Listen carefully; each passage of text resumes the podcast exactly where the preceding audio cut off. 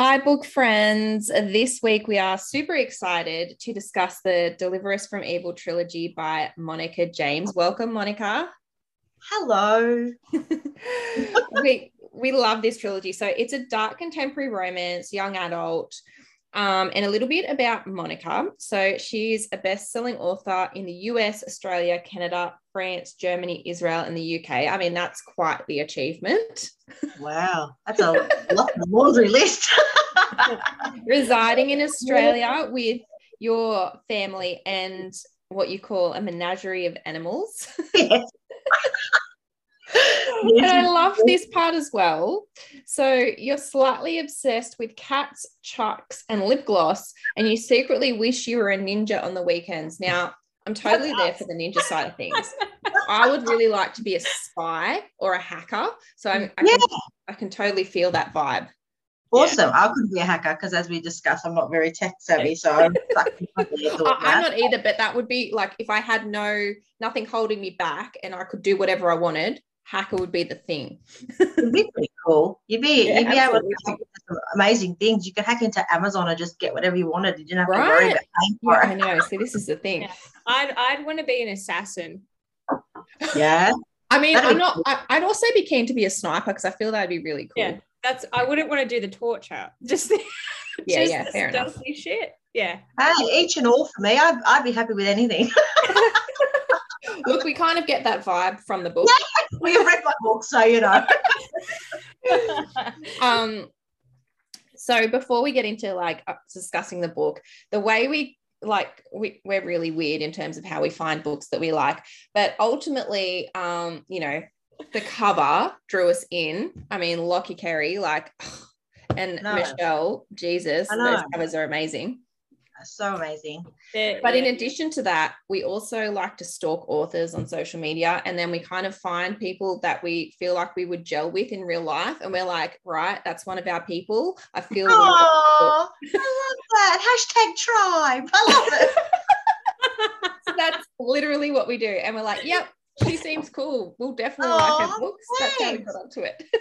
oh, I'm glad I passed the cool test. I think this on the covers as well. Um, literally, like Lochie Carey was exactly who I pictured as Punky. Like, yeah, yep. You know, sometimes you kind of change, like you're like, no, that person doesn't have black hair in my head, or that person's not a blonde or whatever. But this was like to the T. I was like, that's exactly who I have in my head for this. Absolutely. Oh, Lochie was amazing. He, um, well, I think I explained Lochie, Michelle, and I did a, an Instagram live. Um, and so Lochie originally wasn't supposed to be um, on the cover. So I originally had someone else in mind. Um, And he took all the photos and everything for me. It just kind of fell through though with COVID and everything. Yep. Um, and then one of my readers um, mentioned Lochie and Michelle, and so at that stage, I hadn't really, I didn't really know who Lochie was. I didn't, re- I knew Michelle obviously, um, but then I reached out to Michelle and I said, "Hey, do you think we could just kind of um, do this to Lochie?" And she's like, "Yeah, he's up for anything." so yeah, and then the and the rest is history. So yeah, originally he wasn't supposed to be Punky, um, and when I wrote him, when I wrote Punky, it, like Lochie wasn't even in the picture. So it's actually quite funny that um that he turned so out. Well. Yeah, it was like it was it's it's odd. It's, it's, like the universe works in really strange ways. It was so meant yeah, to be for sure. Definitely, he wasn't meant to be Punky, but he is um, immortalized as Punky now. I think so. Absolutely. Sorry, Lochie.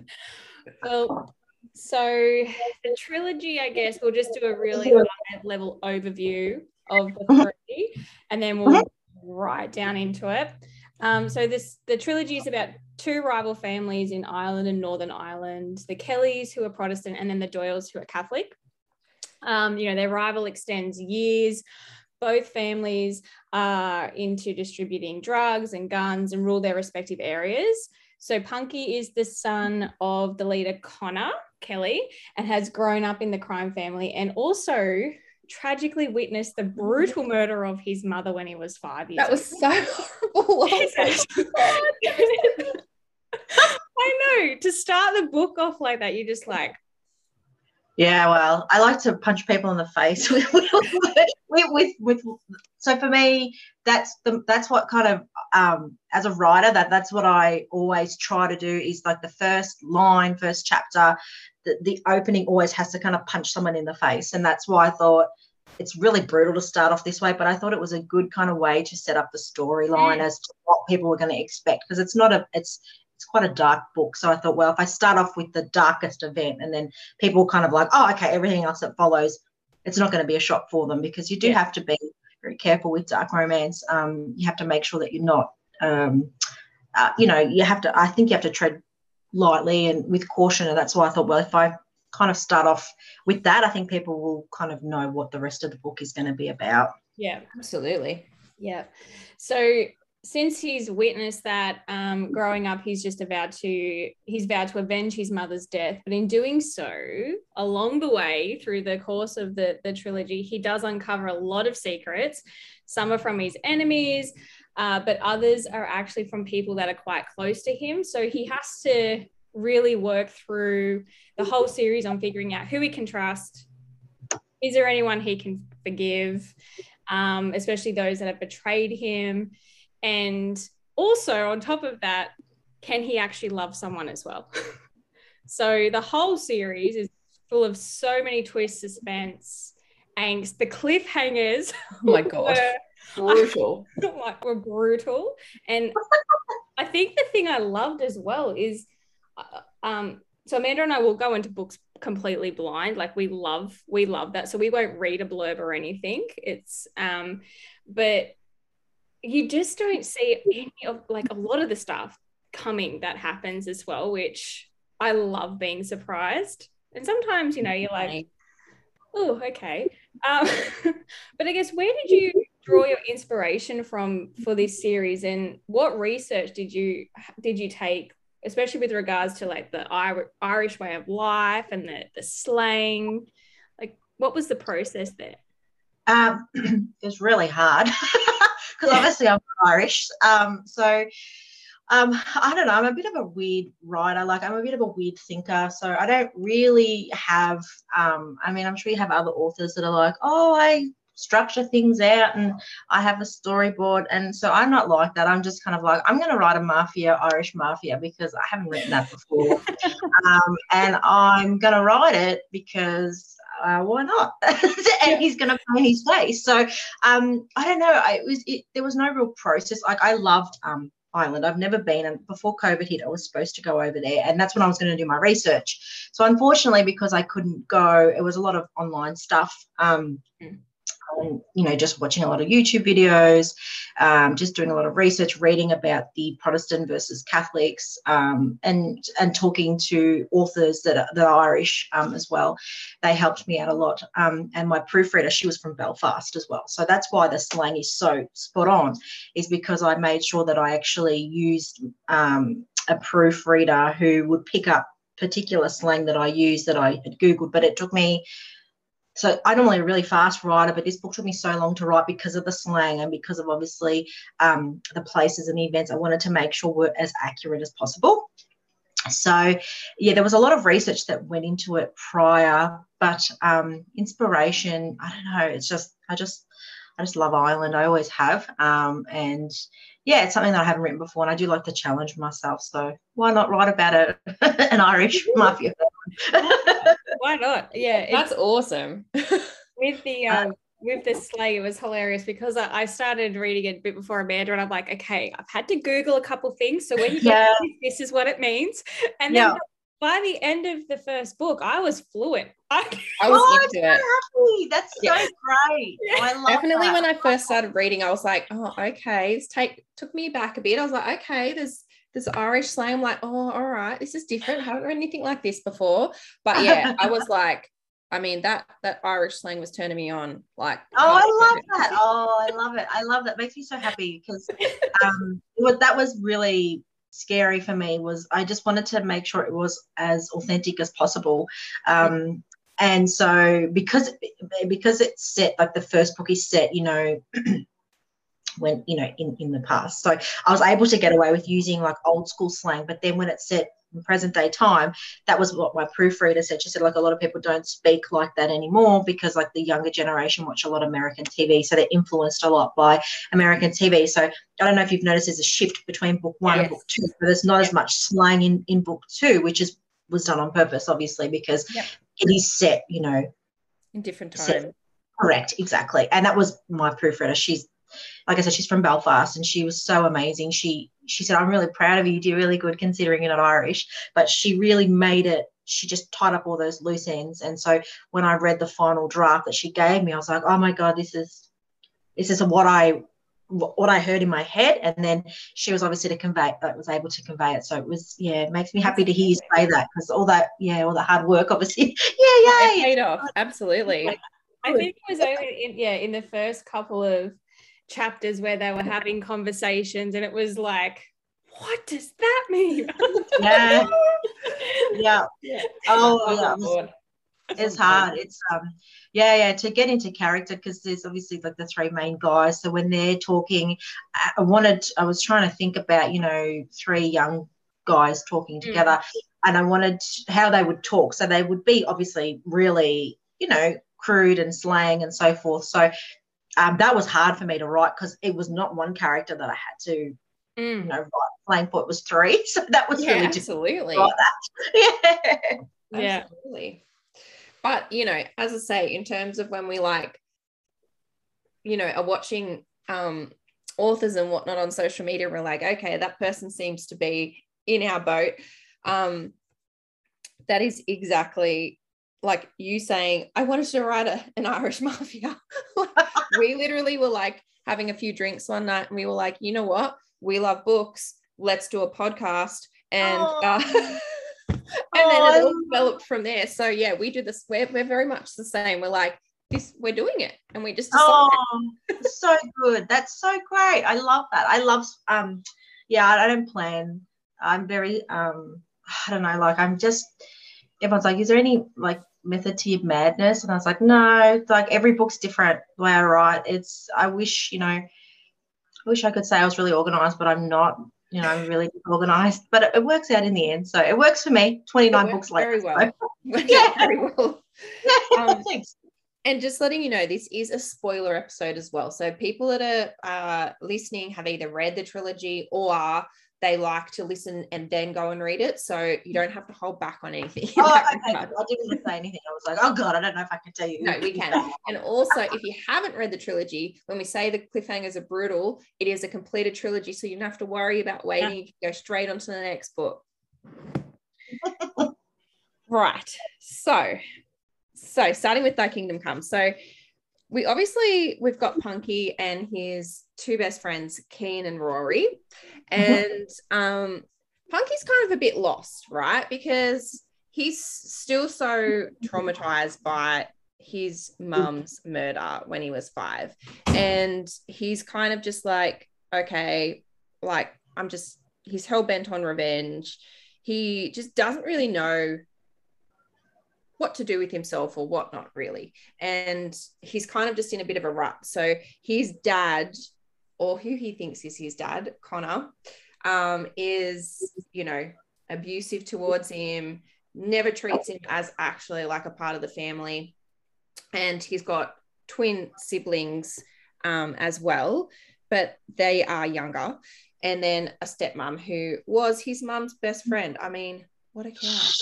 Just moved. Moves right awkward. in. I know, totally awkward. Moves right in and then's like, but you're not a part of my family, just excludes Punky. And I know. a portrait without him in it. like, what a bitch. I know, true, true. Um, but yeah, so and and you kind of find out as well, like he's kind of closed himself off from any type of yeah, so Punky's kind of shut himself off for any type of affection as well. So he kind of refers to the fact that he has sex, but literally just for the release. There's no kind of, you know, actual affection involved or anything like that until he's walking home one night and he comes across who he refers to as baby doll. And like she steals from him, which I kind of loved because he just totally wasn't expecting it. I love it too because he's just like he's supposed to be this like real cool like you know um thief and like and I love that she was able to do that. I thought oh, I love that she kind of kind of beat him at his own game and I set him him, yeah. Yeah, and he hated it because he's like, hang on a second, like he totally, you know, that's not like him to kind of let his guard down, and she did that. I, I love that dynamic between them. I think that that for me was, um, I like when you know when the when the hero and and and you know he's squeeze meat. I love it. I love when they kind of have a a weird interaction. I find it interesting, you know. So I thought that was a good way. Yeah. Absolutely. And then so he gets taken over to the Duffy's house because his dad wants to exploit him to form a business relationship. And here's Baby Doll acting as well, not acting, but the maid yeah. there. Yeah. And he's all like, oh, that was easy to find her. Yeah. Don't have to look far. Exactly. Hang on, you're here. Why are you here? uh, also, where's my mum's brooch? So exactly. like give it back. Cough it up. give it back. But obviously, like as it goes on, there's you know none of these meetings have been by chance. So she's been placed there. We don't find out until further along in the book why, but it's just alluded the whole way along that there's something you know she's there for a reason. It has to do with Punky and you know she's not being completely honest with her interactions with him and then she's you know being manipulated by this guy which we later learn is her um step brother or half brother. Half brother, yeah. Oh my god, that was so traumatizing. Like, wow. I know.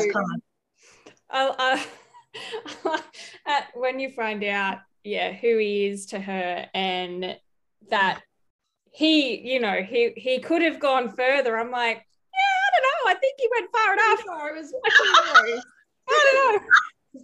There's further.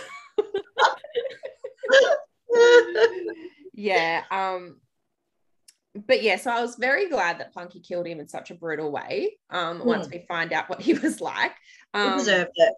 Absolutely. So that, like, and I think that's the the turning point for him as well. So he meets Baby Doll.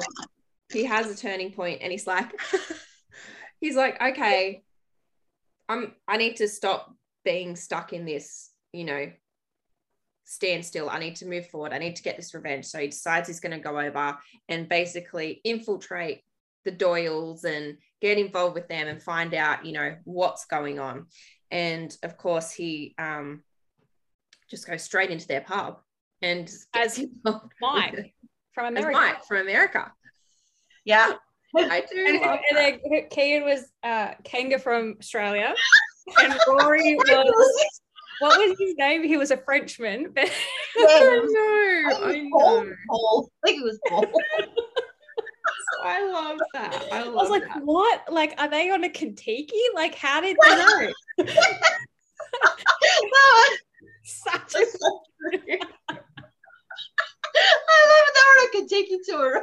yeah. I know. I like how nobody questioned it either. They're like, yeah. oh yeah. I mean, you've, got, normal. you've got an American, an Australian, a Frenchman, all in Ireland, in an Irish pub. Hey, why not? Yeah, it's the eighties. whatever, whatever. he's focusing so hard the whole time on this hand tattoo that he saw when his mum was murdered, and then he goes into the Doyle's pub and realizes that that oh, hand tattoo doesn't actually have, have a whole lot of you know yep. it's not as unique as what he thought it was going to be. Um, yep. it's just basically something that they all have if they've killed um, you know a kelly or a protestant protestant. Correct. yeah.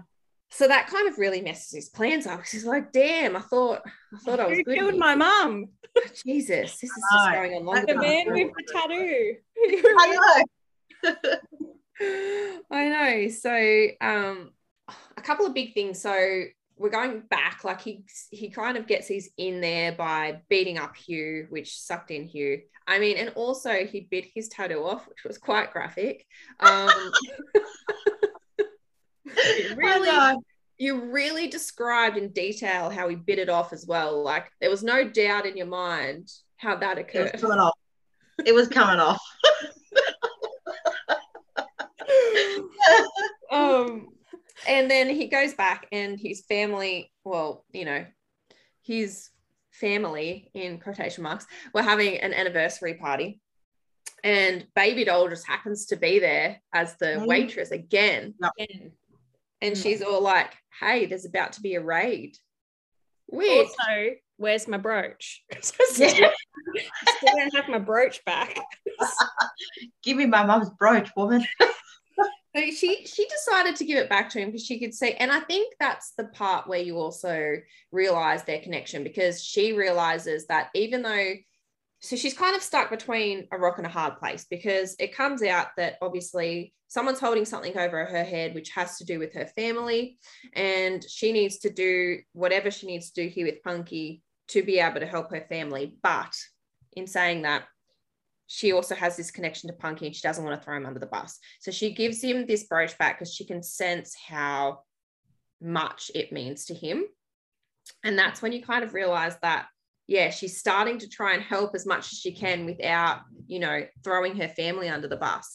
And so the, you're at the anniversary party. She's like, hey, you're about to be raided. Meanwhile, she was the one that planted the drugs. So it's really counterproductive uh, in her alone. We don't know what she's doing. Yeah. I know. I know. at this point as well, you're like, who is who who is she working for? Like you kind of Yeah. sense it must be must be the Doyles, but you don't know, yeah, what her connection is to them at that point and what they at all.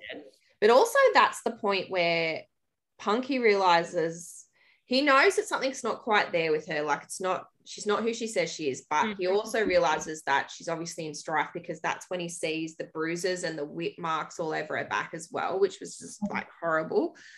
I mean, that that was hard for him to take.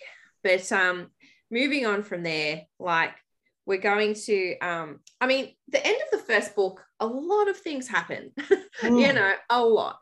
So Mike from America has to go and prove himself in uh, you know, and Aiden takes him to this little dodgy house and he is one of his own people who've obviously betrayed them, the Kellys.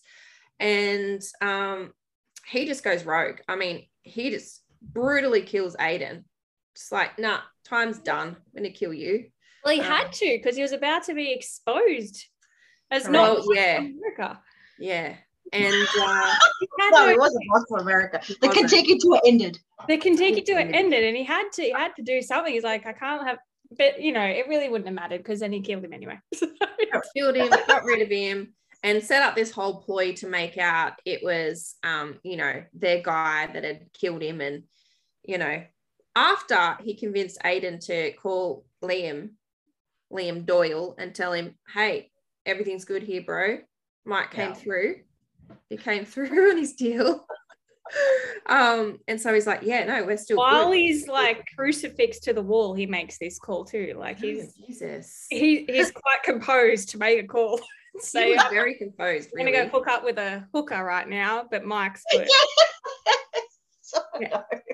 Mike is good. He's good for it. so, like, heaps of stuff happens.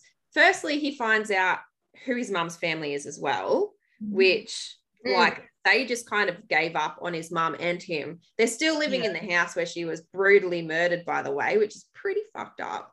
Like, Yeah. you know, and um, Kian gets kidnapped and, and tortured because they think he's love punky. Poor Kian. I mean, I, I know. know. yeah, because baby doll yeah, points to a photo and says, That's that's punky. I'm like, that's Punky oh. because she's trying to help Punky out. Meanwhile, just throws his best friend under the bus. I know. He's a silly girl.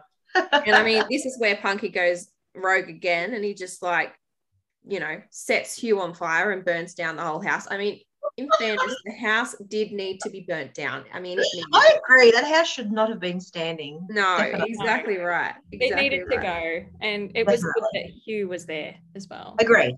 He, That should, worked he, well. he deserved to burn to death alive. I was like, what's a what's a brutal way that he can die? absolutely, absolutely. I did think you were going to kill Kian at that point too, because No, you know, he was never going to die. yeah, I'm like, favourite. oh my goodness, like I know. I don't even know, know who's going to survive this story at the end of Is Punky gonna live? Oh my god. yeah, yeah, because that's you know we'll get to book three shortly, but yeah, it's kind of like a bit of a Sons of Anarchy thing, isn't it? You're like, geez, Yeah. Why? We don't know. No know. one's off limits. No one's off limits. And so at this point, he realizes Aiden was there when his mum was killed. So he's like, tick, there's one off the list. Hugh was a Yeah. bastard. He had to die. That's cool. So Yeah. he, he's like, I need to kill Liam too. But also Brody, who is the father of the Doyles, he he's pretty sure he was there. And then he's trying to work out who the third person was there when his mum died. And at this point, has he done because he's in the process of as well as trying to figure out who his actual dad is as well Yeah. in book one because Sean and Connor, or I think it's Connor because he beats the shit out of Connor at one point. Yeah. He's like, He still hasn't figured out why his mum was targeted in the way he was No. targeted and why his dad never avenged her death. yeah, And so that's Right. when, yeah, it comes out that, well, sh they tell She- him she was having an affair with Brody with Brody. and possibly could have been Brody's son. And that's why they didn't avenge the death. Mm. Um, Because Punky might be a yeah. He might not be a Kelly. no, exactly. You might not be a Kelly. And so all this stuff goes down. Punky realizes, look, you know, Connor is losing the loyalty of his men. They're not frightened. So he comes up with a plan like, we're going to, um, I'm going to take over from Connor. I'm going to install this fear back into people. And on the at the same time, he's working with Liam, and they're like, "Yeah, we're going to um, intercept the Kelly's movements, blah blah blah, the Kelly's drug thing." And so he's like, "Shit, I need to make a plan for that as well." So he tells Sean, thinking Sean's the good guy here, and you know, we we find out that's not the truth. Um, whoopsie, trusted the wrong person there. So did so did Baby Doll. Yeah, Baby Doll divulges all her secrets to Sean as well. She had Oh. a um, word vomit. She just told him her whole life story. Yeah, Yep. but Punky, he he gets the DNA results, and he, they tell him that he is in fact a Doyle. So that's just like, okay, Shit. Shit. I've just looked at my family tree. I know. And so he tells Connor everything that's going to go down and how they're going to double cross Liam Doyle. Liam thinks he's stealing their drugs. They're going to kill all the Doyles. And next minute, they show up to the rendezvous point. Connor's there, you know, Brody's there, and he's got Baby Doll, who happens to be Camilla, his daughter, and they're half brother and half and sister. Punky's half sister. Yeah. Super awkward. Obviously had some very passionate sex, so that that was an awkward discovery for them. That's Pretty fun. awkward, but I feel they handled it quite well there. They were like, "Look, we just can't do it anymore." yeah. Awkward. Let's Yeah, try and sorry. scrub those memories from our mind. Also, scrub the fact that I'm still getting hard over you. Uh, awkward. And then Uh, kisses him passionately goodbye. Yeah, and also I really need to focus because we're doing a double cross right now. So if we could just remove the half sister thing from my mind at the moment, I need to connect with some I'll come back to it. Yeah. We'll come back to it. We'll table that for another time. In Um, the meantime, you need to leave. You need yeah, to yeah. please save yourself. It's like epic shootout, but bloody, you know, Sean kills Connor, who Which jumped in front of. Punky You to save his life. We don't know at that point, but Sean kills Connor. He jumps in front of Punky to save his life, and the last thing he says is, "Don't trust Sean." But now you're Um, "What? Don't trust. Uncle Sean. It was blown. Jesus Christ. Uncle Yep. Sean, he was there the whole time. And, you know, everybody gets killed pretty much. Sean gets shot. And Brody's like, look, if you want anybody to live, you've got to take the fall for this. And I mean, it gutted me that he spent 10 years in prison. and he wasn't allowed to see anybody or talk to anybody Well, because he didn't want to either. He didn't want to. He refused to even read their letters and he refused to see them. Well, because Brody told him if he had any contact with them, that Yeah. he would kill them. So Yeah. he basically had to shut himself off and he was put into like this depraved prison where the prison guards just attacked them constantly and turned a blind eye to everything. And you know, the nurses just slept with all the the prisoners. Um, Aoife just was there getting her rocks off while she was fixing his She, she wanted some Punky. yeah.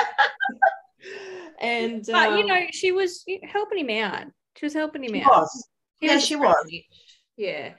And, you know, 10 years down the track, all of a sudden, Hannah shows up. She's grown up. She's not six anymore. And uh, he, she's like, here's Sean's, you know, evil Journal, 'cause blog, Sean's a which he's put in a journal. I know. I know. And uh, yeah, he's your father. He's your father, and you're not related to. all Baby this doll. time, he didn't have to feel guilty about jerking off over baby doll in those. I know. That's all he was thinking of. All he was thinking of the whole time. So you know that was a huge, a huge cliffhanger. Like you know, um, I was very glad that the second book was already out, and just jumped straight into that. And obviously, Darcy, who's still harboring this crush for him, has come I back and like, "I'm going to get you out of prison because I'm a I'm a lawyer now." And she gets him out, and you know, they're like, "Shit, what do we do now?"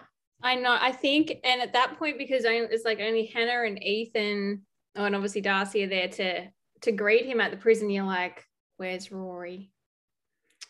Where is Camille?" Kian was there. Kian was there. Oh, no, Kian Ethan there. wasn't there. Ethan wasn't there. Kian was there with Hannah, and you're like, hmm, Why is Rory not there? "Where's And- Rory?" Also, Ethan had been. Hannah's told him that Ethan's been caught up in Sean's web Because Sean's not dead.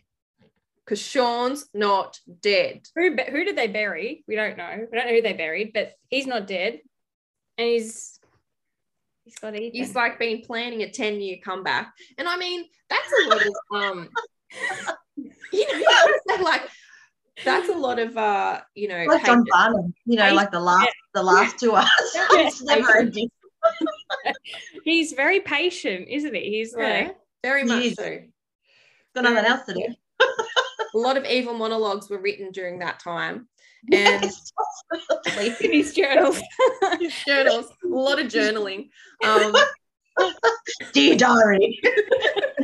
I'm going to take over the world in 10 years' time. I promise you.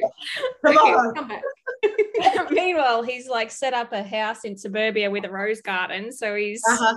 Really He did the roses on purpose though, because of Yes, Punky's yes, yeah. Which I, I kind of. I thought I liked that kind of touch because I knew Punky was a, always going to go find Sean, so that's why I thought the roses is just a like a Oh, fuck you, absolutely. you know, Mm. to, to Punky. So yeah, Sean Sean is just a passive aggressive man. You know, he yeah Passive aggressive. yes yeah And so you find out that Sean's gone and got Ethan hooked on drugs. So he's all screwed up.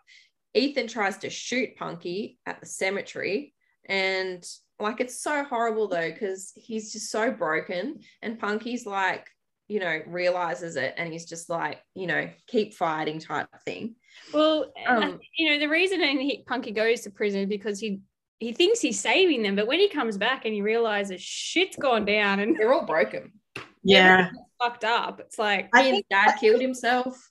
Correct. And I think with Punky, uh, like I wanted to write him to be a, a broken character. So he obviously um, thinks that he's doing good and he doesn't really see his value. He doesn't see how other people see him and how they value him. And so that's when he comes out of prison and exactly what you said, like he's like, shit.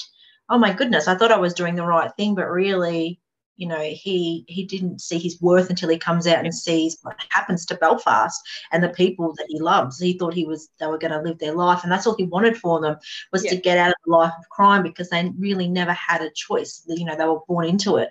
Um, and so when he gets out, it's just like this oh my god moment. Ten years of my life, I shouldn't have agreed to what I you know I did. So um, yeah, it's it's That was a hard reality for him. Absolutely. I, I yeah, and it was hard to write because I thought this poor guy, you know, I'm not cutting him a break, you know, but I love that he is so wounded and broken, but he's so tough and hard as well. Like I love that he's got the two sides, and that's why the face paint is Yes. split down the middle because he is he's Absolutely.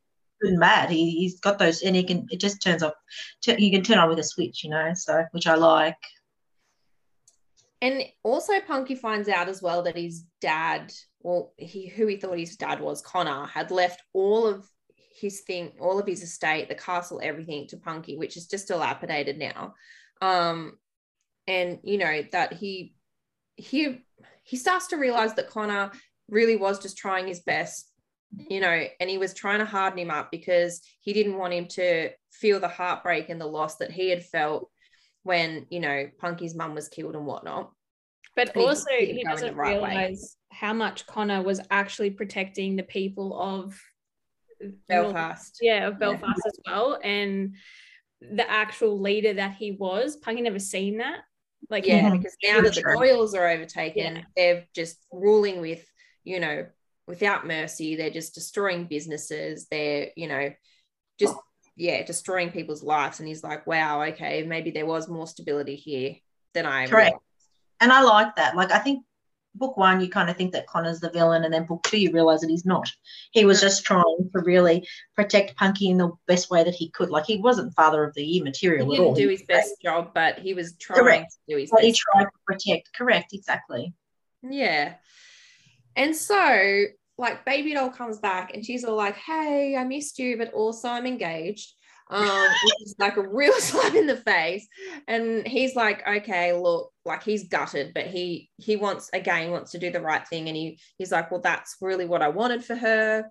Um, only for Darcy to take him to a party and utter devastation. Rory is who she's engaged to. And I was so gutted. I was part. too, because I was like, that's his best friend. And are they happy together? I mean, Cami still thinks they're brother and sister. So she's just so fucking confused the whole thing. And oh, I know. I always knew that was going to happen. So that's what I don't know. Like, so Kian and uh, Punky always closer in book one because I Yeah. knew Rory was going to turn in in book two. I always knew that. Like, that was one thing that I was certain of. So that's why I wrote it like that. So when everyone was really shocked, because I had it already planned that, I was like, oh, okay. Like, you know, I knew Rory was bad when I started. So that's why I was like, oh, I did, you know, everyone was like, oh, what a twist. And I thought, oh, I thought I had written him that he was kind of not that likable, but everyone really liked Rory. And I, I thought, oh, liked no. Rory. now I feel terrible. I did. I did pick up though when she come when uh, Cami goes to see him when he gets out of prison, and she says, um, "I'm with someone, and he's a really good man." I feel like she really emphasized that. I'm like, she's gonna be with Rory. That's who she's gonna be with. And then when Darcy takes him to the party, and I was like, oh, "Well, that's awkward." So- Capital A. But then he just confuses the situation more when he goes into the bathroom because he knows they're not related, but Cami still doesn't know that. I know. He's pissed off. He's like, that's it. Um, I've 10 years of pining after you, woman. I don't care that we're related. no. No. And so that's basically the premise for the whole of book two is, you know, Sean's passive aggressive moves, you know, him trying to work out how he can get back at Sean. Um, he has to kind of like form a relationship with Brody because it's the lesser of two evils. Um, you know, and he also realizes that Sean is the one that was the third person there when his mum was killed. And, Yeah. you know, she, you know, he's killed her because she was going to out him having yeah, an she's to everything. Mhm. And so it's purely for selfish reasons. You know, he knew that Punky was his son when he set him up he, because he was just, he greed, greedily wanted to take control himself. Um, and so it's going through that whole stage of, yeah, that type of thing. But then you've got the sideline going on with Cami and Rory. You find out that Cami tried to kill herself, which is just terrible.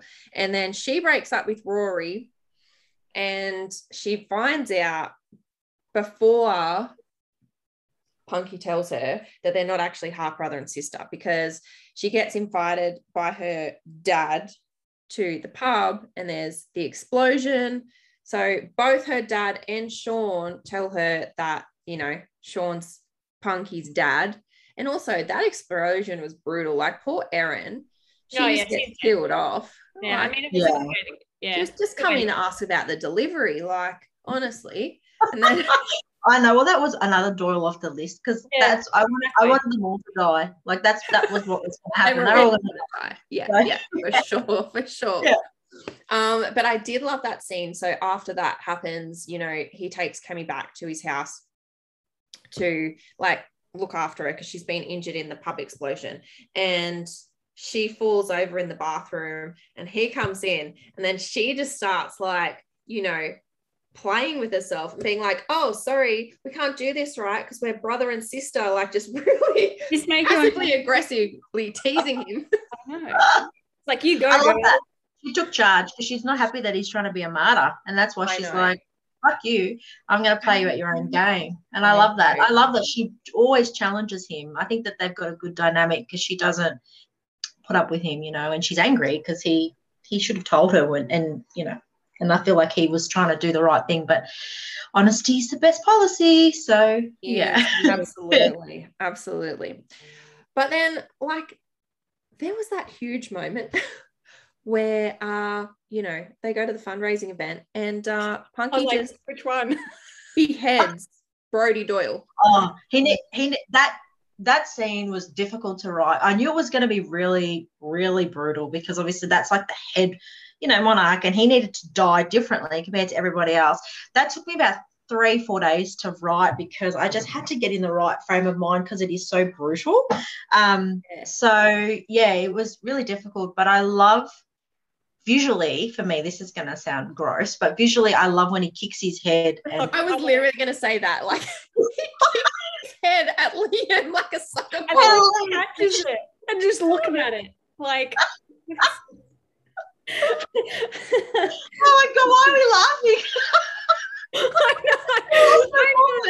I was like, is it weird that I don't know? Maybe it says something about us, but I was like, Definitely yeah, try. this is exactly how he should have died. Like, Well, I mean. I feel like if he was going to die, he needed to die in a really brutal way. And I wanted it to convey with his son. Like, I just thought that that, because that was like, okay, I'm kicking the ball to you, your, your dad's head, you're next. And I love that visually for me, I could see that.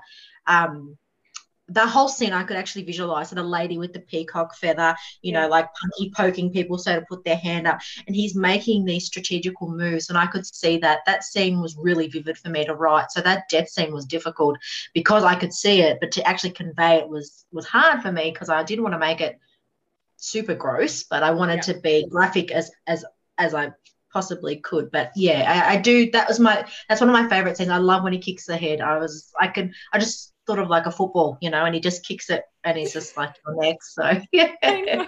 I know.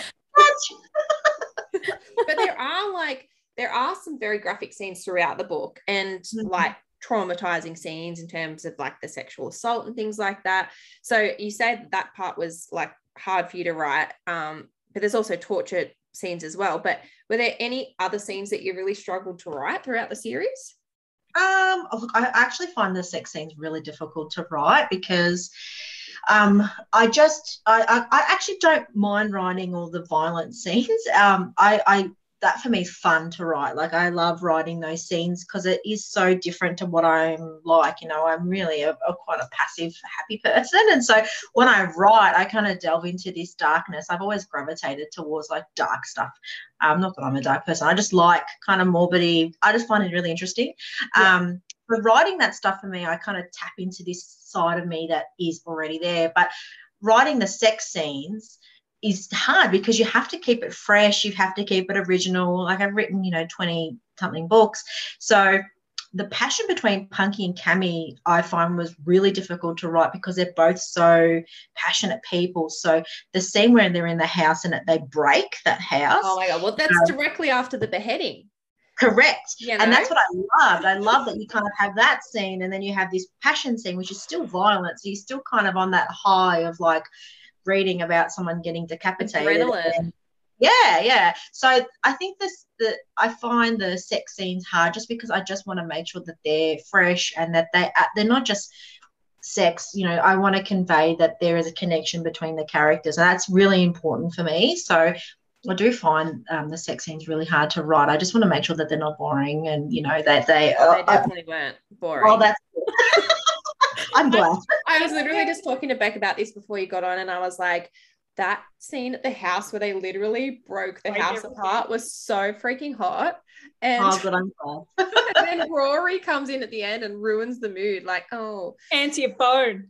yeah, answer your phone. and it was even more awkward because they couldn't cover up because you know they'd broken through a wall. So Punky's Yeah. pants were like in a different room, and Cami's dress is just being ripped apart, so she can't even get undressed or anything like that. I love that I know, about and it. then she has to wear Rory's jacket. to wear Rory's jacket, so um, awkward. I don't know why, but when you were just explaining how you had to get in the zone to write these gory scenes, I'm like, did you sit there and paint your face as well? Like, I really want you to your face. Oh. Oh man. get in the zone. no, maybe, next time if I write another book, I could. Yeah, absolutely. That would be the best. you could do a time lapse video as well while you're Oh, writing God. and just like time lapse of you. Over a week. It'd be, it'd be like a week of like trying to get. Michelle took poor, poor Michelle. She took her. uh, She, it only took her four hours, which is pretty good considering how good like Lochie's makeup is. It's, I did that to him. It would have taken about four freaking days. Um, but yeah, like a lot of effort goes into the face paint. I'd love to um paint Lochie's face. I was thinking on an Instagram live, I was just going to paint his face while we're doing the Instagram live and see how I do. I am there Please. for it. I am there for it. Let me do it. So yeah. Please let us know when that happens. We'll definitely. I will. Yeah, I'm wording you up now. keeping an eye out. I'm going to print you a funky. So they run home after the dilapidate, dilapidated house incident because they've got Ethan back. They've got him off. Well, he's been detoxing, but Uncle Uncle Sean is Uncle Daddy Sean. He's gone. he's gone and um kidnapped Ethan and also Cami's sister Eva, who's just flown in for a visit. Um, No, she poor she's brought in straight into the thick of it. Um, you know, he's kidnapped them. Hannah's been like beat up severely. So they're like, okay, we've got to go, you know, get them back. But again, once again, because of his 10 year like evil mastermind planning, um, he's got the jump on them, Sean has. So Punky's thinking that he's going in there, you know, with this plan to ambush him with all these loyal people that he's got back and whatnot. Um, but obviously, Sean's end goal was to like get Cami because Rory has been working with Sean. He's backstabbed them. But I think the most, like the hardest part, because I was saying to Beck, like, even if he just handed Cami over, you could kind of I don't know. I feel like you could kind of forgive that because you'd be like, okay, you know, he's heartbroken, he's devastated, he's made a momentary lapse in judgment. But the the worst part about his betrayal was that he knew all along that they weren't brother and sister. Oh no, that was awful. Yeah. He had read the journal, he deliberately concealed it, and then he also um it, like waited to propose to her until he knew Punky was getting out of jail because he thought, well, this will lock her in yeah, you know, exactly. this will lock her in. And I was Yeah. saying to Beth, like, he's going on, well, I did all these things because I loved Cami, but ultimately, like, he knew how how much she was struggling with the fact that she had had feelings for her half brother. He knew that she had tried to kill herself and he still was happy to sacrifice that. So he clearly didn't love her as much as he made out that he did. Correct. Yeah. So at that point, you know, he got a bullet between the eyes and I was argue heartbroken. about this because No, Beck I no, no. I was heartbroken because I felt bad that like because that I feel out of all everyone that betrays him through the whole series, I feel like that's the worst one. Yes, And correct. And that's felt- why he didn't die. Yep, he didn't die brutally because of that. So he Yeah. Punky Punky didn't have to Punky didn't have to torture Rory because what he had done, Rory, was enough of a torture for Punky. And so he's like, Hmm. I'm not going to like you've you've broken me. And so there's no no matter how much I torture you, it's not gonna make it better. And this betrayal has broken me. So a single bullet between the eyes is, is all that Punky Yeah. thought he deserved. And and that's why I was so heartbroken because I was like, Yeah. been his best friend since he Yeah. was a little kid, and he is going to have to now live with the fact that yeah, his best friend betrayed him, and he had to kill his best friend. Like, and the way he did it is different. So that's why I wanted to distinguish the the kill scene. It was quick. It was it was simple because it was it, it, it it's, it's a different betrayal compared to everybody else. So, yeah, and then I was yeah. even just more sad because Kian was so upset. I was like, no. A poor kid got shot.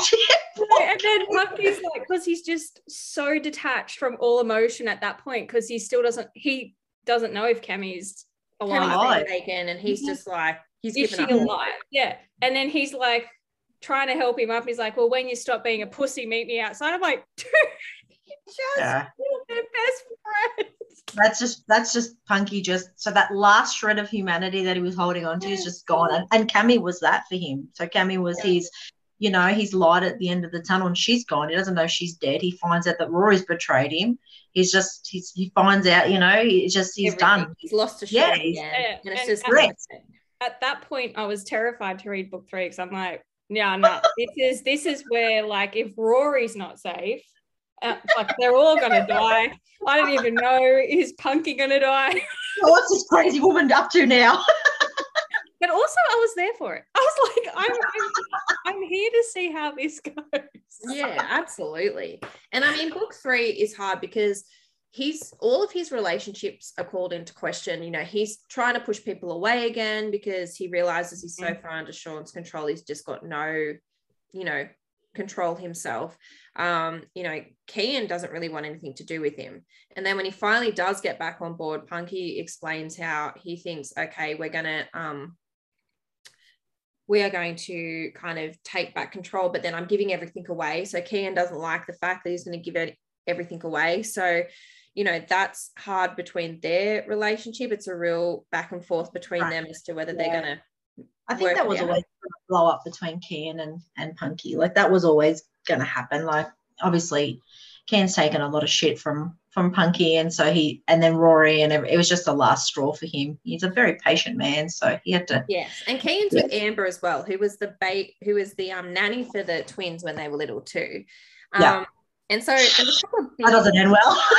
there's a couple of big things that happen in this book. So firstly, we find out that um, you know, Cami is being held by Aoife, the nurse from the prison, who has had Punky's baby. Well, child. I mean, it, he's got a love child. It's got it goes back and forward as to whether you think it is his or not, but it is. Sean's been paying her money and she's keeping Cami um, you know, hostage until Cami manages to escape with Shay, who is Punky's son.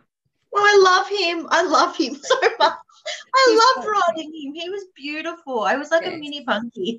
yeah, he so is. He so is.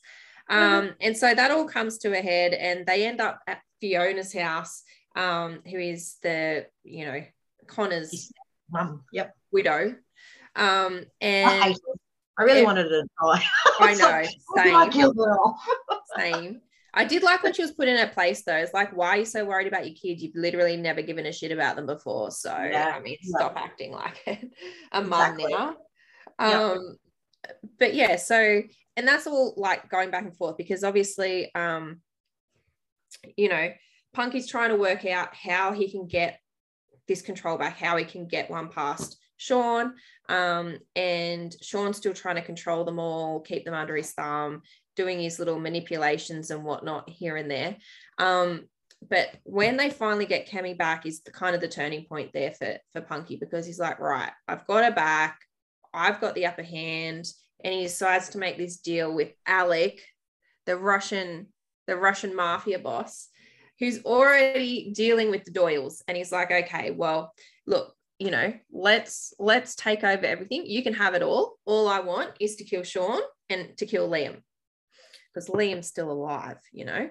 So he's, he's survived like, all these years. he's survived, and he's like, I'm going to throw a fundraiser because they just or, or a party, a ball, whatever they they all want to throw these balls, and I just feel like it's not good idea um, for them. Like, no, I'd give up on like, the party. Yeah, yeah. I, I think Kian said that, doesn't he? Kian's like, what happened the last time that yeah, we did like, Seriously, no. these people never learn. No, um, do not realize. yeah, and honestly, like Alec helps him get to like into see Liam Doyle because um you know Liam Alec. Yeah, Alex hilarious.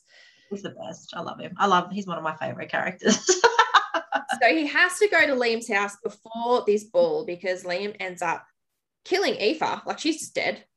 Poor Aoife, she's gone. But I mean, she Yeah. was in the way. But also, yeah, it was a good, yeah, good way to get rid of her, I guess. She was in the way because she was like, yeah, we can be a happy family. I'm like, no, he's with Cami. Back off. Um, yeah, but exactly. you know, Yeah. she's gone and and Liam has taken Shay. So this is where Punky's like, right, well, I've got to move everything up. Alec helps him get into the house. And then, oh my God, I think he was the most brutal murderer of all. like I know. He got his throat slit and his tongue cut out from in. Columbia necktie. I was like, oh my God. And I just was like, Alec was like, hmm, lovely. Very good. I love, I love that the, the piece in the back was Bach was playing. In the back. yeah. Yeah. And Alex is just like listening to the classical music and he's like, yeah, very good art piece. Um, you know, he's just like totally unaffected by it. I love that. I yeah, I, I found that the the most traumatic death out of the entire and there was a lot of yeah. Yeah. Um, I even read it to my husband. I was like, "Holy shit, this just happened to Liam!" And like, he had no idea what I was talking about. But I read it to him, and he's like, "What are you reading?" what fucked up shit are you reading? But in before he dies, we find out that Liam's got this ace in his pocket. You know, he's like, okay, there's someone else that I'm dealing with. You don't know who it is, and they're Yeah, gonna basically win this someone. war. So it all comes to a head. They end up getting like control of Sean. Um, Kian wants Punky to kill Sean, but Sh- but Punky's like, no, we need him so that we can Well, finally get yeah, because we just found out Amber's dead. Oh yeah, Amber got killed. Amber's dead. Jeez, she, you know, poor Kian doesn't get a happy ending. can't even survive this story. Ronan, though, Ronan, he survives. After everything he does, he lives. Poor Amber, though, she's just an innocent bystander. we, we needed to have something to have the Kian to snap. And I was like, Yeah. well, He snapped. think- yeah. And because Kian's been so calm, I feel like he just needed an explosion. I feel like he was just such a good friend. He was supporting Punky. Whatever Punky said, Punky's like, no, I'm giving, you know, this away. He's like, I don't really want to, but okay, if you feel like we should do it. And then I was like, nah, Keen needs to explode. What way can I get him to go nuts? And let's kill his fiance. So. and like he's like, no, you've got to kill him. And Punky's like, right, well, at the end of the day, I'm gonna have to do this because Kian's done everything for me. So he paints his face and c- turns into the monster. And I mean, damn, he goes savage on Sean. And then Kian goes, oh shit, I fucked up here. Sorry, Punky. Uh, my bad. Even Didn't realize you were gonna go so dark. Uh, yeah, but Cami, I think that was a point too where I was like, Cami, why did you encourage him to do that? Like, because at that, I think at that point they both realized, like, oh shit, he's in a dark place. Like, Yeah, this, I don't think they realized. And he was saying he was going to give it all away. And this is where it comes out, where he's basically admits, I'm I'm not just giving it away because I want to be with my family. I'm giving it away because like I crave the darkness and I don't want to become Sean. And so Yeah, I think that really, yeah, and it opens up you nailed it. their eyes to it as well. And they're like, okay, that makes a bit more Mm. sense. That's why he had to go that dark. You nailed it because he he's frightened to be like his father. Yeah. And it- it's, it's ingrained in him. He he yeah. he he wants to be good, and that's why the book cover of book three is half painted face because he he he he embodies both. He's good and bad, but he knows put in a position his bad side's always going to win. His darkness is always going to overrule. And I think Shay as well, Shay sees him with his face half painted and he kind of sums it up really well as well because he's like, you know, you're a man and a monster. You're a monster when you need to get rid of the other monsters, but then you're a man. And and that kind of I think starts to change Punky's mindset a little bit like, okay, maybe maybe I do have a bit more control than what I think. Um, and so the whole plan comes down. They go to the docks. They're trying to figure out who this person is that's working with Sean. And it's kind of like a double cross, double cross. Alex, like, who, who's going to win? But really, he's just there actually trying to get Punky to realize that this is in his blood and Yeah. he can do it. And, you know, Annette Doyle, who everybody just forgot about, she Like, well, I out of the woodwork. book two. That's why she was put in there like little breadcrumbs. But I'm Mm. like, no one's to remember her. So She was just, I thought it was just there, the It widow. like- it made sense. Like she, he killed Punky's killed her entire family. Yeah. Of course, Yeah. of course she's wanting revenge. And Yeah. so she's like, Well, I'm taking revenge. And Sean's there, like kissing her, and they've got Shay, and she just shoots Shay. And I was like, Okay. oh, shit. I was like, oh Christ, the kid doesn't even survive this story. I know. I know. And so, you know, it comes to an epic showdown. Sean ends up knocking Punky out. And then he's like, hey, look, I really did want to rule with you all along. I know it doesn't look like it. It's in but my did want journal. Do that. journal's It's in my journal. Punky's And- worth a journaling as proof. I know. And uh, you know, so what we might do here is you'll just let me go. I put a vest on Shay. He's fine. He's not dead. I put a vest on him. Um, thankfully, she didn't go for the headshot. That would have been unlucky. Um, I know that's what I was thinking as well. I have saved him. And so now I'm just going to walk away, and you will be good. And Punky's like, yeah, nah.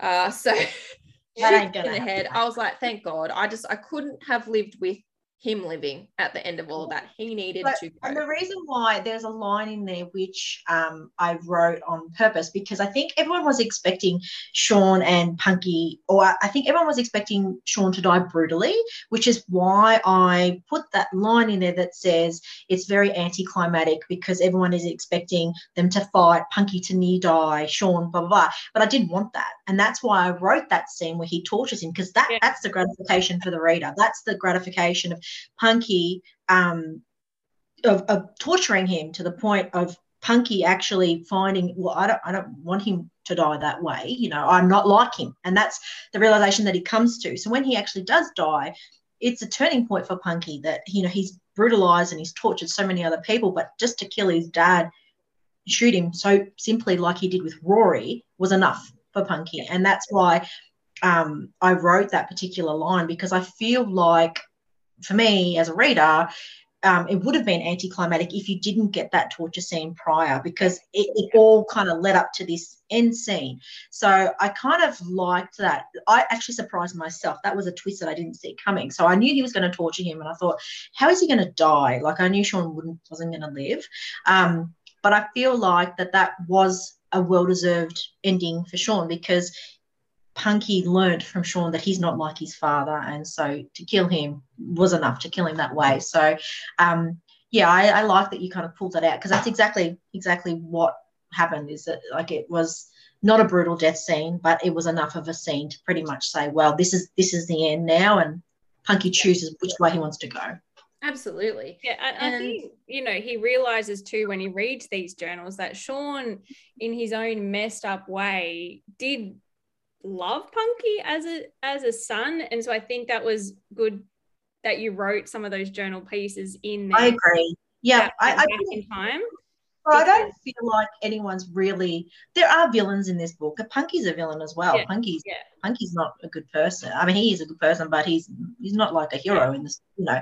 So I feel like everyone has a darkness. Sean, Con, you know, Connor, Punky, Cami, everyone, everyone has a darkness in this in this book. But it's which way you decide to go, whether you decide to pursue what avenue, and it's all about choice. And that's what I wanted to convey. And so Punky chooses the way he does, but Sean chooses to go the way he does. So, I, but I wanted to show both sides of the villain, mm. and that's I love writing villains because I want to know.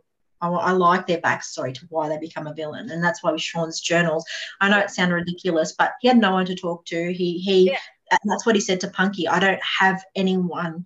Yeah. I don't, I, you know, I don't have any collateral. That's why I don't love anybody because you can't it can't be used against me. And that's the difference between me and you is that you love people, I don't. And that's when he journals, and you can see that actually his journals is his way of expressing, you know, what he can't because he doesn't have any human inter um, human connections because he's chosen not to. Yeah, yeah. Absolutely. and I think as well, like at the end of it all, it was really down to Punky's choice because through the whole time, even as a kid, like he had no choice, and that was he was brought into this, and then you know, Alec gives him the choice. He's like, This I see your potential, all these other people see your potential. You can actually do something great here. And gave him the choice where, you know, he's never had a choice with anything in his life Correct. it's good Yep. to say that this was the one thing that he could he could decide on. Yeah. So, and I think at the end of the day, he, I think I've written, you know, in there that like, so crime, drugs gun money laundering. It's all gonna it's all gonna unfortunately exist and Punky may as well have a hand in it because at least he can control it because he saw what happened when he didn't. But Belfast went to shit. So he can see that well if someone who has a bit of a moral compass is in control, at least that way, you know, he can um work it as best he can, I suppose. You yeah. know, there's no good in this situation, but yeah. and you do find that with the epilogue as well, like that they, you know, it's kind of returned, Belfast has returned to kind of that harmonious thing where, you know, they provide protection and in return they get that loyalty. And, you know, he started running it the way that he wanted it to be run, like when Connor was in charge. And, you know, Shay's been raised with he's got siblings now as well, which is so cute. And yeah, it's just I liked how it how it all ended. I think it would have been yeah, it wouldn't have been true to his story if he would have just got out of everything because it's not it's not who he was from when he was born, you know.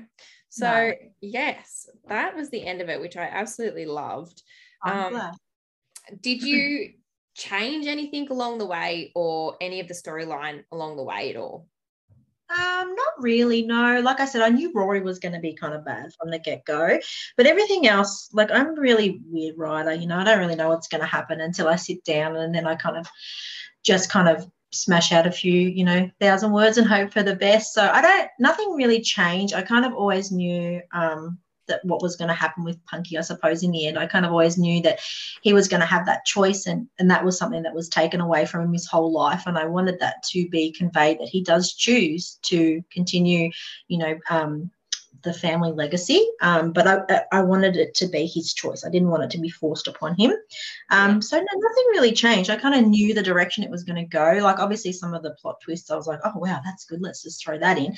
Annette Doyle was like a last minute kind of. Um, I threw her in in book two, knowing that she was going to come back, but I didn't actually realize you know, to the extent of her coming back. Um, so yeah, I don't know. I, I kind of had a clearish picture, but um, you know, yeah, like I said, I'm a bit odd with my writing. I just kind of, whatever I feel, I'm just like, oh, that'll work. you know, yeah. Yeah, I think it, you know, there were so many plot twists as well, but like it all made sense. Even like, you know, I was even thinking when you know Liam reveals that he's protecting someone, I was even thinking in my head, I'm like, all right, who has been mentioned that I've forgotten about. I didn't even, and I didn't even think of Annette. But then when it was revealed, I'm like, oh my God, of course, because she's lost everything and yeah. everyone. And, and, and I feel like her role, she was in the, the book like for such a small part, but she is such a huge character. Yeah. She was orchestrating everything throughout book three, like when, you know, when her husband dies and everything. So I feel like it made sense. I couldn't just be some random person that just wanted no. to take over from Belfast and um, from Dublin. It needed to be someone that was a, a, a Doyle um, and someone that hated Punky to, to you know want to do that. So I felt like it, it made sense. I felt like she he's taken her like his whole her whole family away.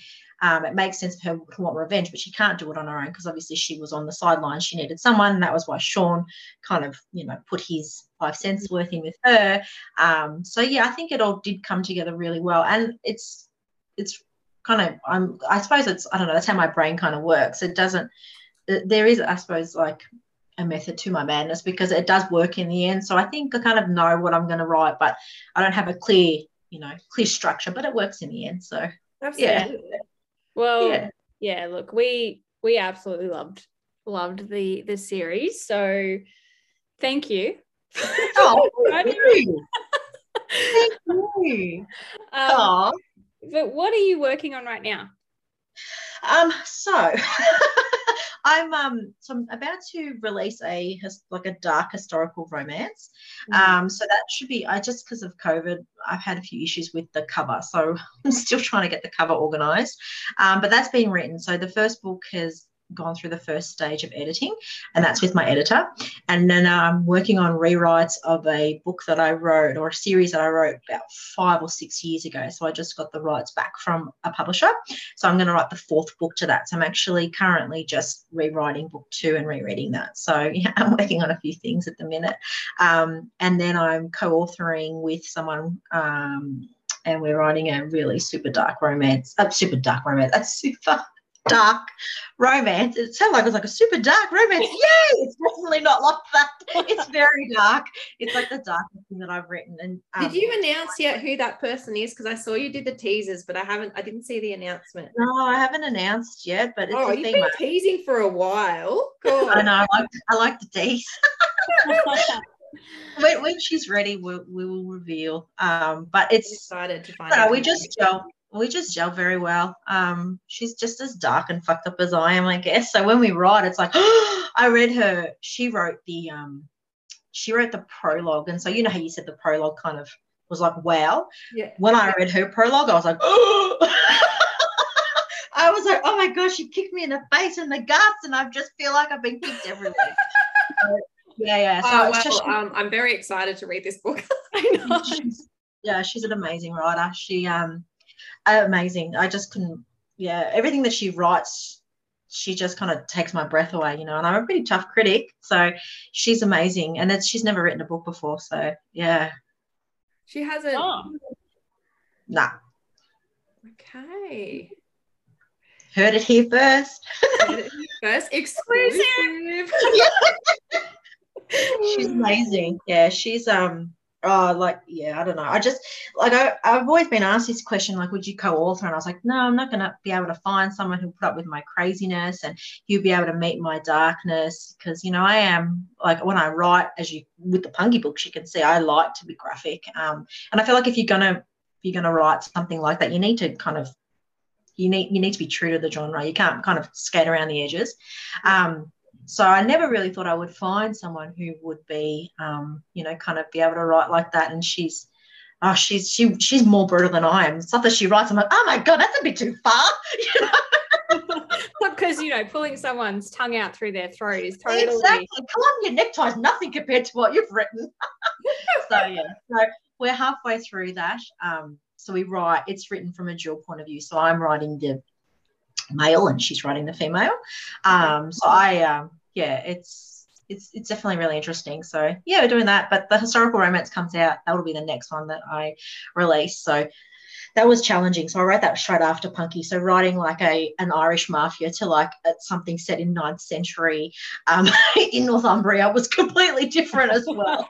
so that's the barking one, right? Correct. Yeah. So I saw the I saw the prologue for that. Is this the one where Chris Jensen is the cover model? I can't say, but we can pretty much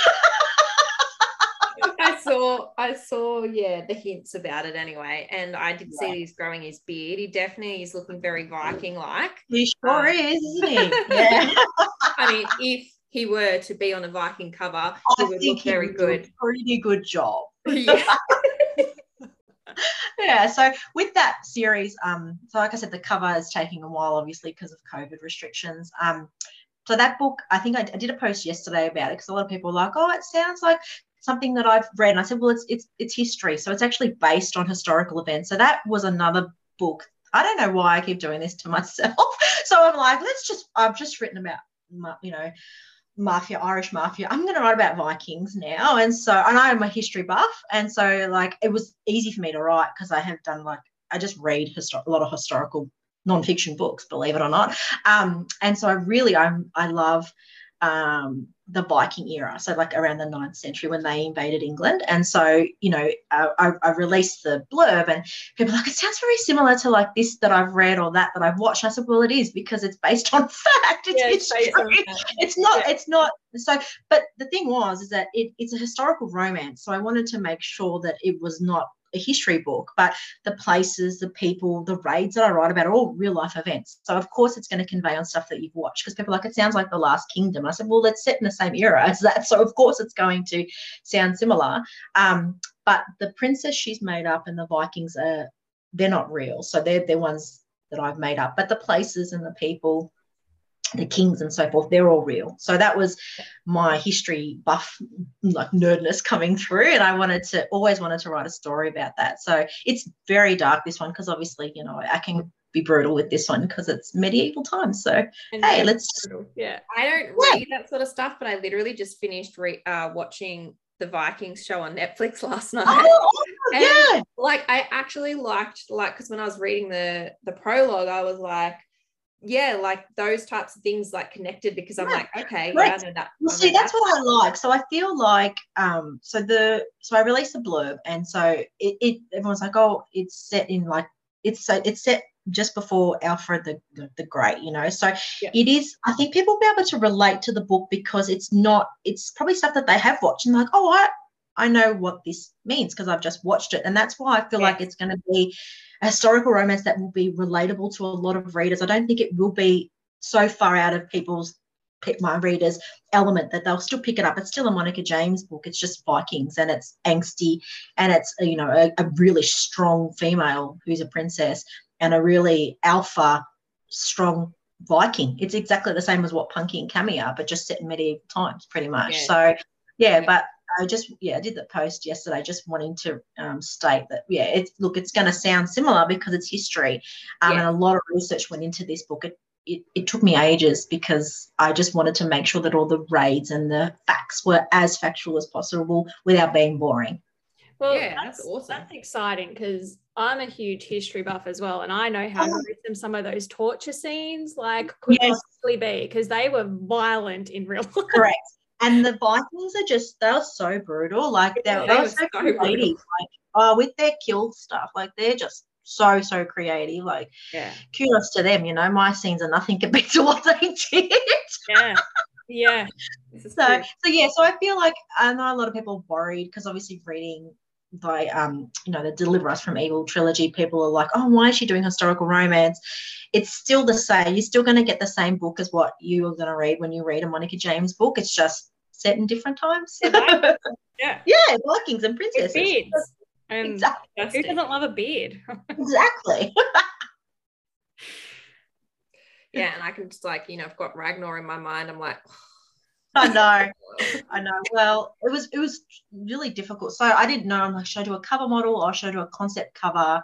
And um, and then yeah, and then I was like, no, I really want to do like a, a- an amazing like you know like a Viking cover. So um, yeah, I think the cover's gonna be really cool. It's gonna be like it's gonna be like a punky cover. You know, like a really different cover. Can't yes, so excited. wait. So Yeah. excited. so excited. I yeah.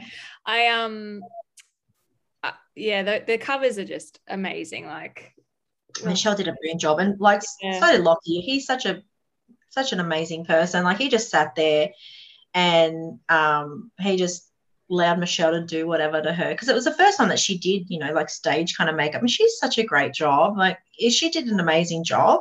And I said to her, so the reason why she was able to convey it so well is because she read the prologue, and she's like, oh my god, that prologue just kicked me in the face. And so she was able to draw that inspiration. And then Lochie read it, and he was like, oh my god, wow. So to get, I think, to be able to read that for them was able to inspire the makeup. Um, and that made me feel so happy because at that stage, you know, um, it had been edited, but it hadn't been out. So I was like, oh, good. Okay. So it, that prologue obviously was the impact that I wanted to have. So yeah, but she did, she's so great, Michelle. She's just a, it's just so clever. She's so talented.